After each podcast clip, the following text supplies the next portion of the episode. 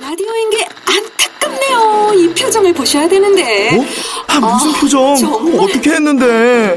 KBS 라디오 7개 채널에서 제공하는 최고급 정보들을 사진과 기사 그리고 영상으로 확인하실 수 있습니다. 읽는 라디오 KBS 라디오 홈페이지 radio.kbs.co.kr.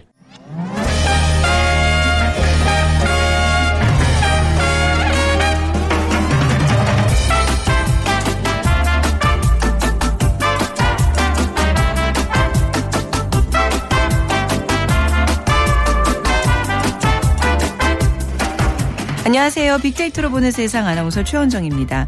최근 많은 분들의 사랑을 받는 화제 곡이 있죠. 60세에 저 세상에서 날 데리러 오거든 아직은 젊어서 못 간다고 전해라. 70세에 저 세상에서 날 데리러 오거든 할 일이 아직 남아 못 간다고 전해라. 100세 시대라는 곡인데요.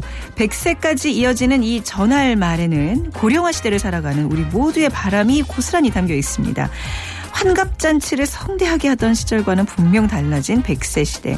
부담스러운 나이가 아니라 한 해 한 해 연륜이 쌓이는 고운 노년을 맞이하고 싶은 게 모두의 희망이겠죠. 자, 과연 아름답게 나이 들어가는 법이 따로 있을까요? 자, 잠시 후 세상의 모든 빅데이터 시간에 자세히 알아보도록 하고요. 2016년은 올림픽의 해입니다. 그래서 오늘 빅데이터가 알려주는 스포츠월드에서는요. 남미 첫 올림픽, 흥미진진 리우 올림픽에 대해서 얘기 나눠보겠습니다. 빅퀴즈에도 올림픽과 관련된 문제인데요. 2016년 올림픽 개최지로 브라질 리우데자네이루가 선정이 됐습니다. 브라질은 2014년 축구 월드컵에 이어서 2016년에는 올림픽까지 치르게 돼서 겹경사를 맡게 된 건데, 자, 리우데자네이루는 IOC 출범 122년 만에 최초로 남아메리카 대륙에서 올림픽을 개최하는 도시가 됐습니다. 다음 중에서 리우에 대한 설명이 아닌 것을 골라주시기 바랍니다. 1번 2012년 유네스코 세계문화유산으로 등재됐다. 2번 삼바 축제의 도시다. 3번 브라질의 수도다. 4번 나폴리 시드니와 함께 세계 3대 미항이다. 좀 어렵죠? 네, 프로그램 잘 들어주시면 정답이 숨어 있습니다. 오늘 당첨되신 분들께는 수제 기타의 명가 5번 기타에서 우쿨렐레, 날마다 편하게 비타민 하우스에서 비타민 세트 드립니다. 휴대전화 문자메시지 지역번호 없이 샵 9730으로 보내주세요. 짧은 글 50원, 긴 글은 100원의 정보 이용료가 부과됩니다.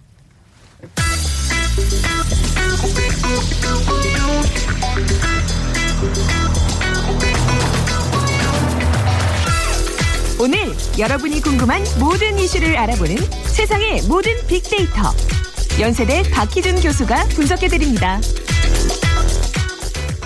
네, 연세대학교 정보산업공학과 박희준 교수 나오셨습니다. 안녕하세요, 교수님. 네, 안녕하십니까. 네, 어떻게 새해 시작되고 나이 한 살 더 드신 거잖아요. 예. 느낌이 어떠세요? 너무 저 혼자 먹는 것도 아니라 다 같이 먹으니까 그렇죠? 그렇게 손해보는 기분은 아닙니다. 네네, 아, 그런가요? 네. 예. 네, 이제 약간 교수님 이제 연배도 예. 한 살 한 살이 좀 부담이 되는 나이잖아요. 어떻게 하면 더 예쁘게 곱게 늙을까를 고민하는, 뭐 마치 저는 아닌 것처럼 얘기하지만 사실 예. 나이를 곱게 먹는다는 거, 게 늙는다는 거 이게 참 고민인 것 같아요. 참 네. 쉽지 않은 문제고요. 네. 아까 앞서서 잠깐 소개를 하셨지만 작년에 구글 미래연구소에서 나온 보고서를 보면요. 네. 2050년이 되면 인간의 수명이 영원히 연장될 수도 있다 하는 예측도 나오고요. 영원히 연장이라는 건 무슨 소리예요? 자기가 살고 싶은 만큼 살 수 그렇죠. 있다는 얘기예요. 의학의 예. 발달로. 뭐 그런 네. 보고서도 있고. 그다음 네. 유엔에서 나온 또 미래 보고서를 보면 지금 출산되는 네. 아이들은 평균 수명 기대치가 한 120세 정도 된다는 예측도 네. 나오고 있습니다. 그래서 네. 말씀하신 것처럼 앞으로 나이를 먹어가는 것, 나이를 먹어가면서 곱게 늙어가는 것. 이건 정말 중요한 문제 같고요. 네. 뭐 연초에 특히 이제 TV를 틀면 네. 많은 프로그램들이 있는데 동안을 유지하는 방법, 네. 신체적인 건강을 유지하는 맞습니다. 방법, 네. 뭐 이런 방법들을 소개하는 그런 프로그램이 많은데 사실 우리가 나이를 먹어가면서 유지해야 될 것은 또 신체적인 네. 그런 연령뿐만이 아니라 건강한 정신적 연령을 유지하는 것도 굉장히 맞습니다. 중요하다는 생각이 들고요. 네. 그래서 오늘은 그 부분에 대한 좀 얘기를 나눠보고자 합니다. 그러니까 이제 건강 뭐 이런 나이 먹는 게 예전 같으면 생존의 문제였는데 그렇죠. 이제는 이거 자체가 문화하고 어찌 보면 이제 문명의 한 일환으로 우리가 생각을 하게 되었습니다. 교수님에게 한 살 한 살 나이가 든다는 거 어떤 의미세요? 뭐 가끔 이제 나이를 먹어가면서 거울을 보고 또 이전 사진을 들여다볼 때는 좀 씁쓸한 느낌도 있는데요. 그러니까 변화가 있으세요? 어떤 변화가? 변화가 굉장히 있죠. 변화가 있는데. 근데 저 같은 경우는 이제 뭐 50을 눈앞에도 이제 40대 후반이긴 한데 나이를 최근에 와서는 한 살 한 살 먹어가면서는 뭔가 제가 가지고 있는 것을 하나씩 내려놓는 느낌? 좀 가벼워지는 느낌이 드는 것 같아요. 그래서 나이를 먹어간다는 것이 꼭 그렇게 부정적인 느낌을 주지는 않는 것 같습니다. 네. 더 가벼워지시면 안 되는데. 나이를 먹어가면서 가장 중요한 거는 뭘까요? 네. 오늘도 아마 이 방송 청취하고 계신 분들 아침에 출근하시면서 뭐 아무 생각 없이 출근하시면 참 많을 거예요. 지금 또 그리고 일과 중에 열심히 일하시는 분을 만들 거고요. 우리가 살아가면서 어떻게 보면 우리가 무엇을 해야 되고 그 무엇을 어떻게 해야 될지에 대한 인식은 분명히 하고 있는데 우리가 이것을 왜 하고 있는지에 대한 물음은 자주 갖지 않는 것 같아요. 그러니까 우리가 무엇인가를 시작할 때, 인생을 시작할 때, 직장 생활을 시작할 때 처음에 가졌던 꿈, 어떤 인생에 대한 비전 이런 것들을 많이 읽고 살아가는 것 같아요. 보통 한 40대 지나고 50대 지나고 당신에게 꿈이 무엇이냐고 물어보면 그걸 제대로 얘기하지 못하는 분들이 굉장히 많이 있죠. 근데 꿈이라는 게 왜 중요하냐면 제가 아까 나이를 한 살 한 살 먹어갈 때마다 제가 무엇인가를 내려놓고 가벼워지는 느낌이 든다고 했는데 제가 이제 40대 후반에 들어오면서 저는 어떤 꿈이 생겼냐면 앞으로 제가 이제 목숨을 다할 때 우리 가족들한테 다시 태어나도 가족으로 저와 가족으로 태어나고 싶다는 얘기를 듣는 것이 어느 순간 꿈이 됐어요. 아, 그래요? 그러다 보니까 뭐 지금 청취하시는 분들도 많으시겠지만 아마 우리 인생 살아가면서 하루하루 뭐 많은 문제를 접하게 되잖아요. 근데 우리가 꿈을 가져야 되는 이유는 나이를 먹을수록 꿈을 가지게 되면 그만큼 우리가 삶을 살아가면서 문제를 접할 때 의사결정을 단순화할 수 있다는 그런 좋은 점이 있는데요. 재미있는 예를 하나 들어드리면 미국 가면 그 노스캐롤라이나의 던이라는 작은 시가 있어요. 인구 한 12만 되는 작은 시인데요. 그 시에 1950년대에 창간된 지역신문이 있습니다. 데일리 레코드라는 신문이 있는데 사실 뭐 최근에 와서 그 인터넷 모바일이 발달하면서 신문은 사양산업이잖아요. 근데 그 지역신문이 구독률이 112%입니다. 2014년 기준으로요. 그러니까 1950년에 창간이 됐는데 지속적으로 계속 성장을 하고 있어요. 이유는 뭐냐면 그 신문의 그 모토가 뭐냐면 네임, 네임, 앤드 네임이에요. 이름, 이름 그리고 또 이름인데 그 신문에는 철저하게 지역 주민들의 소식만을 다뤄요. 그래서 예를 들면은 그 지역 주민이 그 신문의 이름이나 그 생활이 소개되는 것이 연 한 10회에서 20회 정도 소개된다고 해요. 그러니까 어쩌다가 우리 모습이 방송에 뭐 잠깐이라도 방영이 되거나 아니면은 뭐 신문에 누군가가 소개되면 뭐 본인뿐만 아니라 지인들도 찾아보게 되잖아요. 오고 뭐 난리 나죠. 근데 그 내가 아는 지인들 또 내 생활이 신문에 소개된다고 할 때는 굉장히 그 중독성이 높은 거죠. 그래서 그 신문을 창립한 그 설립자가 어떤 뉴욕 타임스와 인터뷰를 했냐면 미국에 원자탄이 떨어져도 그 파편이 던시에 직접 트이지 않으면 그 이슈는 우리 신문에서 다루지 않는다. 그러니까 철저하게 지역 얘기만 다루겠다. 그러니까 제가 이 말씀을 왜 드리냐면 그러니까 아까 제가 꿈이라는 것, 비전이라는 얘기를 했잖아요. 이 신문이 지금까지도 이런 신문의 사양산업은 이 상황에서 잘 나갈 수 있었던 이유는 지역신문이 가지고 있는 그 본질, 지역신문을 창간할 때의 그 꿈, 비전을 철저하게 지켜왔기 때문에 성공할 수 있었던 것이 아닌가 생각을 해봅니다. 네. 뭐 꿈이라는 게 막 거창하고 복잡한 게 아니라 이렇게 사실 뭐 나중에 후세에 나의 가족들이 나와 또 이 그 후세를 함께하고 싶어하는 그 꿈을 지금 꾸고 있는 것처럼 좀 단순한 꿈을 꾼다는 것 삶이 굉장히 윤택해질 수 있고 행복해질 수 있는 또 요인일 것 같네요. 그렇죠. 근데 우리가 꿈과 욕심, 근데 나이를 들어 먹어가면서 이제 욕심을 버려라 하는 얘기를 하는데 그러면서 또 꿈은 가져라는 얘기를 해요. 근데 꿈과 욕심의 차이가 근데 들어보면 뭘까요? 굉장히 혼란스러워요. 꿈과 욕심 그 경계선이 굉장히 모호하기는 한데 제 관점에서 보면은 꿈을 꾸게 되면 본인도 행복해지고요. 그리고 주변도 행복해지고. 근데 욕심을 그게 지나쳐서 이제 욕심이 돼서 욕심을 부리기 시작하면 본인도 불행해지고 주변은 더 말할 것도 없이 불행해지지 않은가 그런 생각을 해봐요. 그래서 꿈을 가지라는 거는 결국은 인생을 단순화하고 좀 더 편안한 삶을 살아가고자 하는 것이 목적인데 그 꿈이 이루어지고 안 이루어지고를 떠나서요. 근데 그것이 이제 욕심이 되게 되면 더 이제 삶이 복잡해지게 되겠죠. 오늘 약간 도사님? 종교인 모시고 얘기를 듣는 듯한 느낌인데 삶을 단순화하는 꿈을 갖자. 그리고 꿈과 욕심을 구분하자. 이게 나이를 먹어가는 우리에게 필요한 또 다른 중요한 게 또 있을까요? 도사님? 뭐 네. 2015년 베스트셀러가 미움받을 용기. 그렇죠?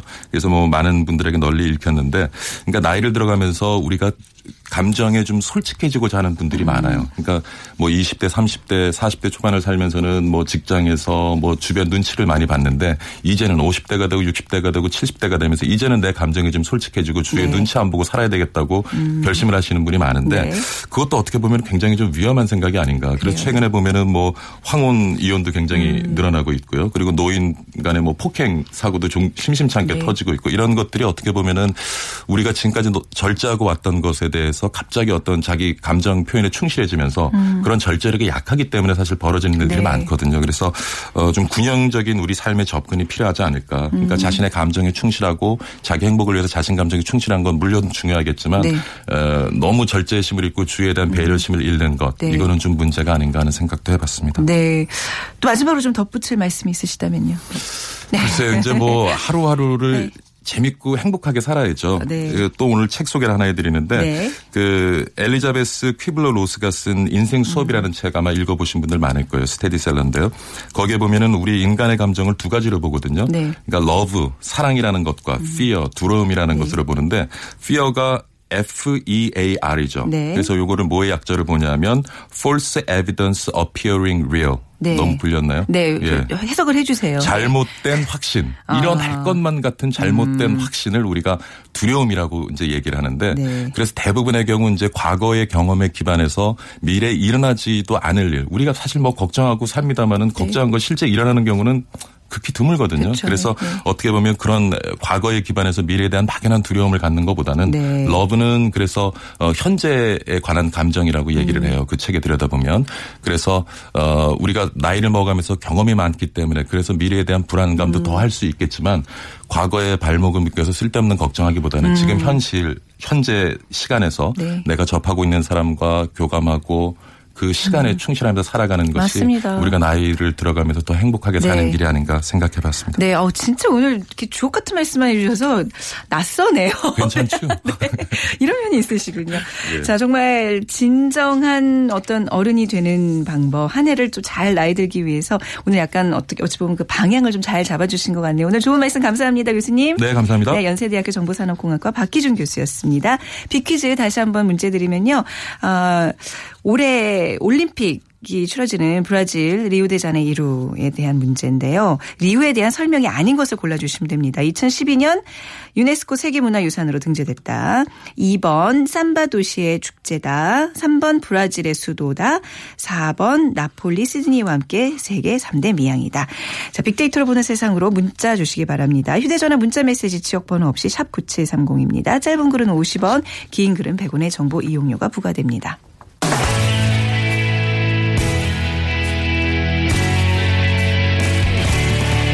빅데이터가 알려주는 스포츠 월드. KBS 스포츠국 정충희 기자와 방송인 최욱 씨가 함께합니다.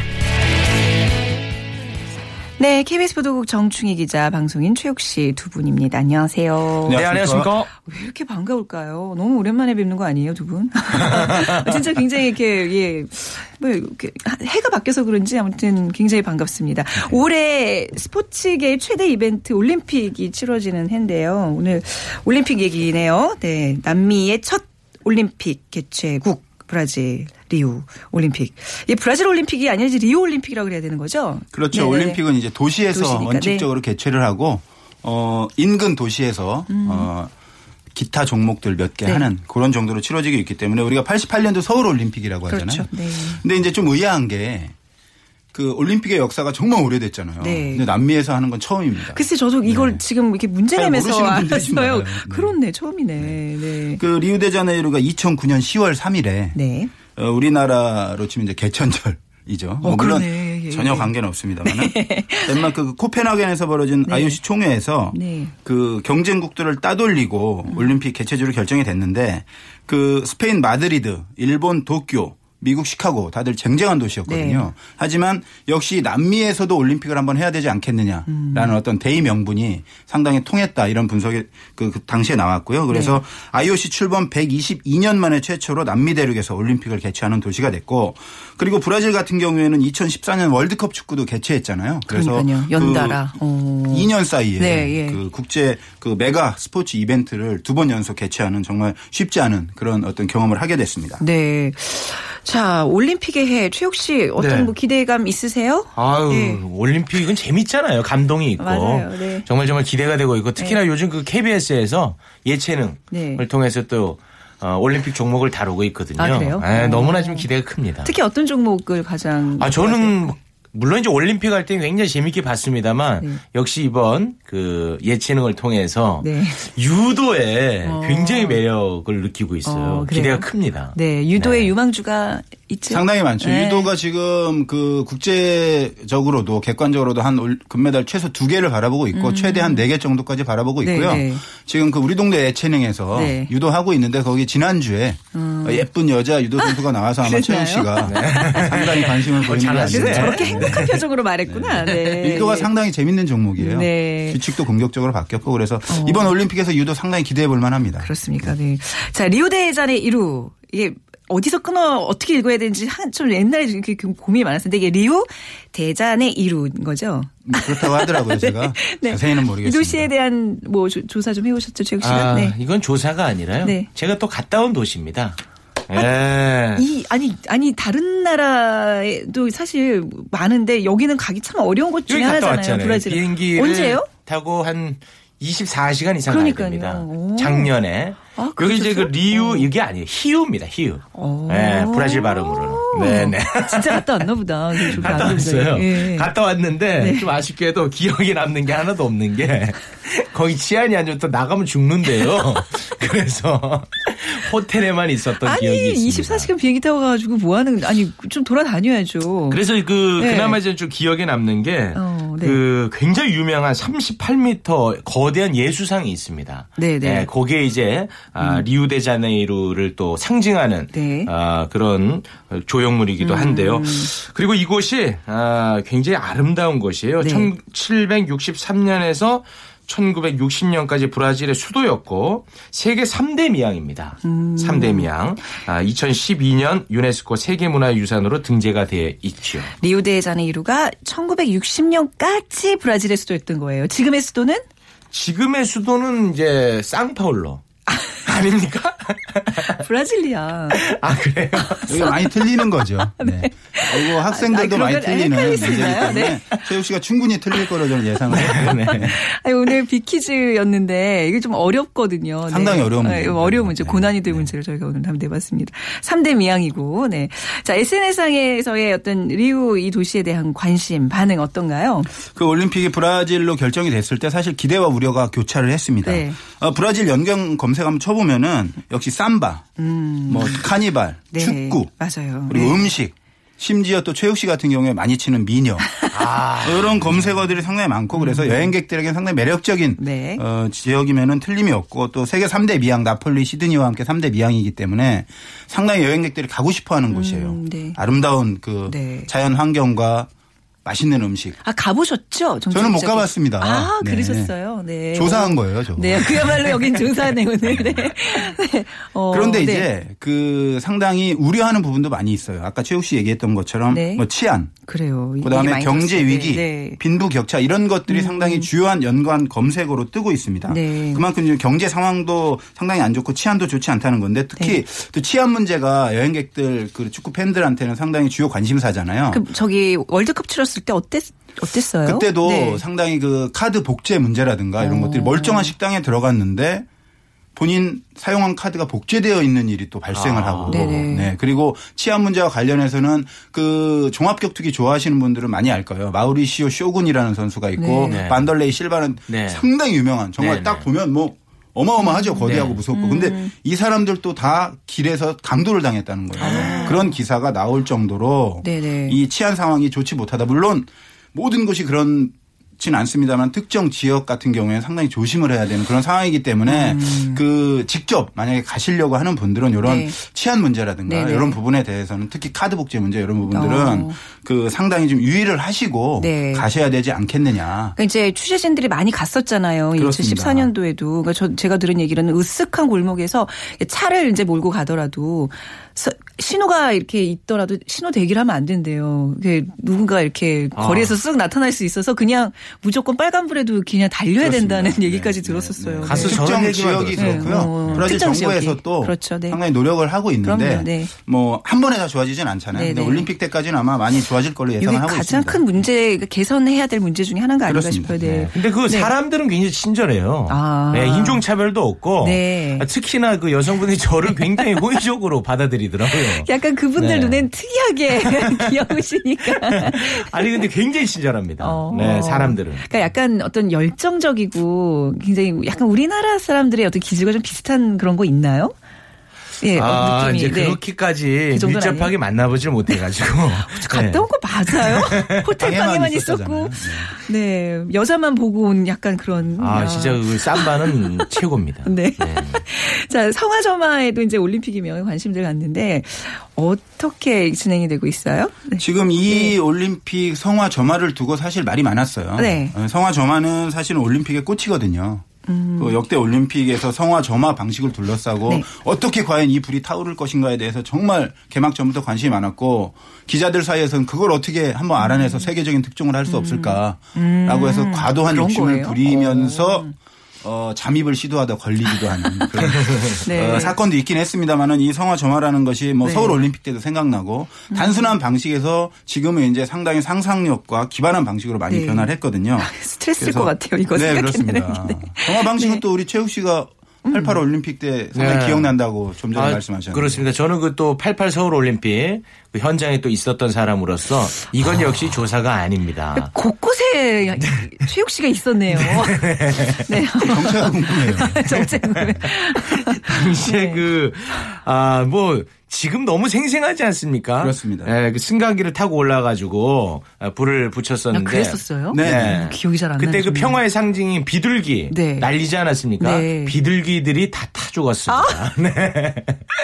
아, 정말 그랬어요. 그랬잖아요. 맞습니다. 네, 너무 가슴이 아팠습니다. 맞아. 얼핏 기억나는데. 네, 웃을 일은 아닌데. 불을 찾아 헤매는 불나비도 아니고 비둘기가 불이 타오르니까 그쪽으로 확 날아들었는데 몇 마리가 아마 피해를 입은 걸로 저도 기억을 하고 있어요. 상징성은 좋았으나 이게 또 그렇죠. 동물 뭐 애호가 뭐 협회 이런 데서 조금 말이 나왔겠네요. 네. 그리고 이제 92년에 그 바르셀로나 그 화살을 딱 쏴가지고 들어가는 순간 불이 딱 타오를 때. 아, 그거 잊을 수 없습니다. 요거는 진짜 참신했던 것 같아요. 네. 그때부터가 아마 이런 기발한 성화점화의 본격적인 시작이 아니었나. 그거 그렇죠? 만든 사람들이 고생하는 거예요. 그렇죠. 바르셀로나 다음이 어디였죠? 그 다음이 이제 그 릴레한메르. 릴레한메르는 이제 동계죠. 애틀랜타. 요거 감동 컸습니다. 그 몸이 조금 불편했던 그 전설의 박서. 알리 선수가. 그 성화봉송 마지막 주자였지 않습니까? 그렇죠. 최종 점화자였고 파킨슨병 알면서도 손 떨리면서 점화하는 순간 정말 감동적이었어요. 그 뒤로 이제 물이 떨어지는 곳에서 점화를 했던 시드니 올림픽 그리고 공중 액션을 통해서 불을 붙였던 베이징 올림픽 등등이 이제 기억에 남네요. 약간 리우는 뭔가 이렇게 삼바 춤을 추면서 해야 될까요? 뭔가 그 나라의 어떤 상징도 이렇게 담아야 되는 그렇죠. 거잖아요. 진짜 기대된다. 예. SNS상에서 약간 이런 예상 같은 것들을 막 사람들이 할 거 아니에요. 상당히 많이 하죠. 근데 맞춘 적은 전혀 없었고요. 그 정도로 모든 사람이 예상하지 못하는 방식으로 감동을 주는 것이 바로 이 조직위원회 임무이기 때문에 예상하긴 제가 알고 있는 선에서는 이걸 맞췄다는 기자나 이런 부분들은 보지 못했고 제가 그 런던 올림픽 때 취재 갔었는데 상당히 감동적이었어요. 사실은 그 화면으로 보면 다른 올림픽에 비해서 그다지 환상적이라거나 그다지 독특하다거나 그러진 않았는데 이 어린이들을 등장시켜서 어린이들이 하나하나 불을 붙여서 그 나눠져 있던 봉이 하나로 합체되면서 성화가 이제 타오르는 그런 장면이었는데 뭉클하더라고요. 그러니까 뭔가 인종이라든가 종교라든가 이런 것들을 모두 초월해서 우리 모두 하나가 되자는 의미를 단순하게 표현했는데 상당히 감동적이었어요. 그래서 저도 SNS 반응을 살펴봤는데 그 런던 현지뿐만 아니고 한국에서도 이런 방식 자체가 정말 멋지고 현대 과학 기술의 집약체도 아니고 했지만은 너무 감동적이었다는 그런 평가가 SNS상에 많았고 그래서 가장 덜 기발하면서도 가장 큰 박수를 받았던 그런 대회가 아니었나, 저는 개인적으로는 그렇게 생각하고요. 많이 그 이제 올림픽 취재를 가셨기 때문에 누구보다도 이제 자세히 좀 뭐 이렇게 경험들이 많으실 텐데 개인적으로 네. 가장 기억에 남는 올림픽은 언제였어요? 저는 뭐 직접 취재 간 것은 이제 런던 올림픽 갔었고 아테네 올림픽 갔었고 베이징 네. 올림픽, 베이징 장애인 아시안 게임, 뭐 솔트레이크 동계 네. 올림픽 많이 갔었는데 네. 런던과 솔트레이크가 가장 기억에 많이 남는 것 같아요. 네. 왜냐면은 두 올림픽 다 제가 선발대로 가서 네. 한 40일 이상 네. 현재 머물면서 네. 고시원 같은 미디어 빌리지에서 살았기 네, 때문에 감은 굉장히 고생을 하세요. 네, 알아요. 사람이 네. 힘들수록 네. 나중에는 기억에 많이 남잖아요. 아, 네. 그리고 스스로 자부심도 많이 느끼고 네. 그래서 런던이 지금 가장 많이 남는 것 같아요. 네. 최욱 씨는 어떤 올림픽 뭐 어떤 선수 기억에 남는 게 있나요? 아 조금 뭐 가혹할 수는 있겠습니다만 네. 08년 베이징 올림픽. 네. 역도 금메달리스트 사재혁 선수가 기억에 남네요. 네. 죄송합니다. 아, 왜요? 네네. 뭐 역사는 역사고. 아, 그럼요. 네, 네. 네. 아, 그럼요. 네. 문제는 네. 또 문제고 네. 하니까. 그렇죠. 네. 네. 네. 예. 뭐 그런 거 말씀하시면서 이렇게 창피해하세요. 아니 그 얼마 전에 그 폭행 사건. 아, 네. 아 그것 때문에 연로가 돼서 네. 좀 네. 빛이 좀 바랬죠. 네. 네. 뭐 많이 반성하고 뭐 그래야 될 것 같고. 그 리우에서 성화 얘기하다 말았는데 좀 문제가 네. 있어요. 아 무슨 문제예요? 네. 그 성화는 IOC 규정상 메인 스타디움에 설치가 돼야 됩니다. 네. 거기서 타올라야 돼요. 근데 리우에서는 메인 스타디움이 아벨랑제 경기장이거든요. 그런데 개폐회식은 마라카낭 경기장에서 합니다. 왜냐하면 네. 이 마라카낭 경기장이 20만 명을 수용할 수 있는 축구 경기장이에요. 네. 그래서 브라질 축구를 사랑하는 브라질인들의 자존심입니다. 그래서 고수를 했어요. 개폐회식 여기서 하겠다. 네. 그런데 육상 트랙이 없어요. 육상 트랙이 없으면 메인 스타디움이 될 수가 없습니다. 네. 그래서 개폐회식과 메인 스타디움이 다르잖아요. 그래서 네. 개폐회식장에서 일단 성화를 붙이고 메인 스타디움으로 이동을 시켜야 돼요. 아, 그러면 두 가지가 더 어떻게 보면 복잡해진 것 같지만 더 재밌는 일이 벌어진 거죠. 그렇네요. 성화를 최종 점화하는 방식에 대한 궁금증. 이동 방식. 그리고 역시 똑똑하시네요. 아니 그럼 지금까지 얘기해놓으시고. 아 그런가요? 아, 네. 네. 오, 재밌겠다 뭐 진짜. 옛날 방식이 다 기억이 안 난다고 그러셔가지고 제가. 그렇군요. 네. 기대하겠습니다. 네. 그래서 네. 그 부분에 대한 기대감도 가지시면 재미있을 것 같아요. 그렇네요. 네. 이번 올림픽에 좀 변수가 많다면서요. 이번 올림픽이 일단 네. 그 예전 올림픽 보다도 밤에 열리는 경기가 좀 많습니다. 네. 올빼미 올림픽이다 이렇게 얘기를 하는데 그 올림픽이 열리는 8월이 우리나라는 여름이잖아요. 브라질은 네. 겨울입니다. 아, 그렇죠. 남반구. 하지만 네. 뭐 평균 기온 15도 정도 되고 근데 시차가 한국과 12시간 나고 일몰이 한 5시 반이면 네. 해가 집니다. 그래서 그 양궁 같은 경우에 사상 최초로 야간 경기를 해요. 네. 불 켜놓고. 그럼 상당히 차이가 있습니다. 라이트에 민감할 수 있는데. 네. 그래서 이 부분을 어떻게 준비해야 될지 상당히 좀 걱정 많이 하는 부분이 있고 네네. 또 태권도는 밤 11시 넘어야 끝납니다. 그래서 네. 이 부분도 체력이 변수가 될 것 같고 그리고 수영도 밤 12시가 돼야 돼요. 네. 그래서 이미 호주 대표팀 같은 경우에는 달밤에 수영하기라는 프로젝트로 밤에 훈련을 지금 실시하고 달밤에 있고요. 다들 체조를 하고 있군요. 그야말로. 네. 올빼미 대회 하이라이트 네. 비치발리볼은 새벽 1시 반 정도에 끝납니다. 코파카바나 해변에서. 그래서 네. 야경과 더불어서 환상적인 볼거리를 제공하지 않을까 네. 하는 생각이고 우리 선수들 뭐 조건은 다 같다고 하겠습니다마는 네. 이런 부분에도 상당히 적응을 많이 해야 좋은 성적을 내지 않을까 그런 생각이 그렇네요. 들어요. 이번 올림픽 유망주들 우리 최욱 씨가 조사해 오셨죠? 네. 이번 올림픽 유망주를 네. 제가 조사했습니까? 네. 안 하셨어요? 그럼 넣어볼까요? 네. 이번 네. 올림픽 유망주는 제가 이제 그 몇몇 분들을 이제 꼽을 수 있는데 네. 여자 골프 박인비 선수. 아. 네, 빼놓을 수 없겠죠? 네. 그리고 뭐 이 선수는 어떻게 이렇게 계속 잘하는지 모르겠어요. 이용대 선수 배드민턴. 아, 네. 아, 이번에도 역시 금메달 유망주예요. 네. 그리고 이제 제가 주목하고 있는 유도 안창림 곽도환. 네. 그리고 사격에는 이제 진종호 선수가 또 출격을 합니다. 네. 기대를 좀 많이 해도 될 것 같고요. 네. 태권도의 이대훈 선수. 네. 막 그 밖에도 뭐 훌륭한 선수들이 많이 있죠. 그렇네요. 네. 이번 리우 올림픽에 대한 어떤 전망 우리 정충희 기자께 좀 짧게 부탁드리겠습니다. 네. 뭐 올림픽에서는 네. 일단 뭐 좋은 성적을 내고 좋은 경기를 하면 국민들이 몇 등 예상해요, 좋아하니까. 우리가? 저는 뭐 한 5위에서 8위 정도 예상하는데요. 네네네.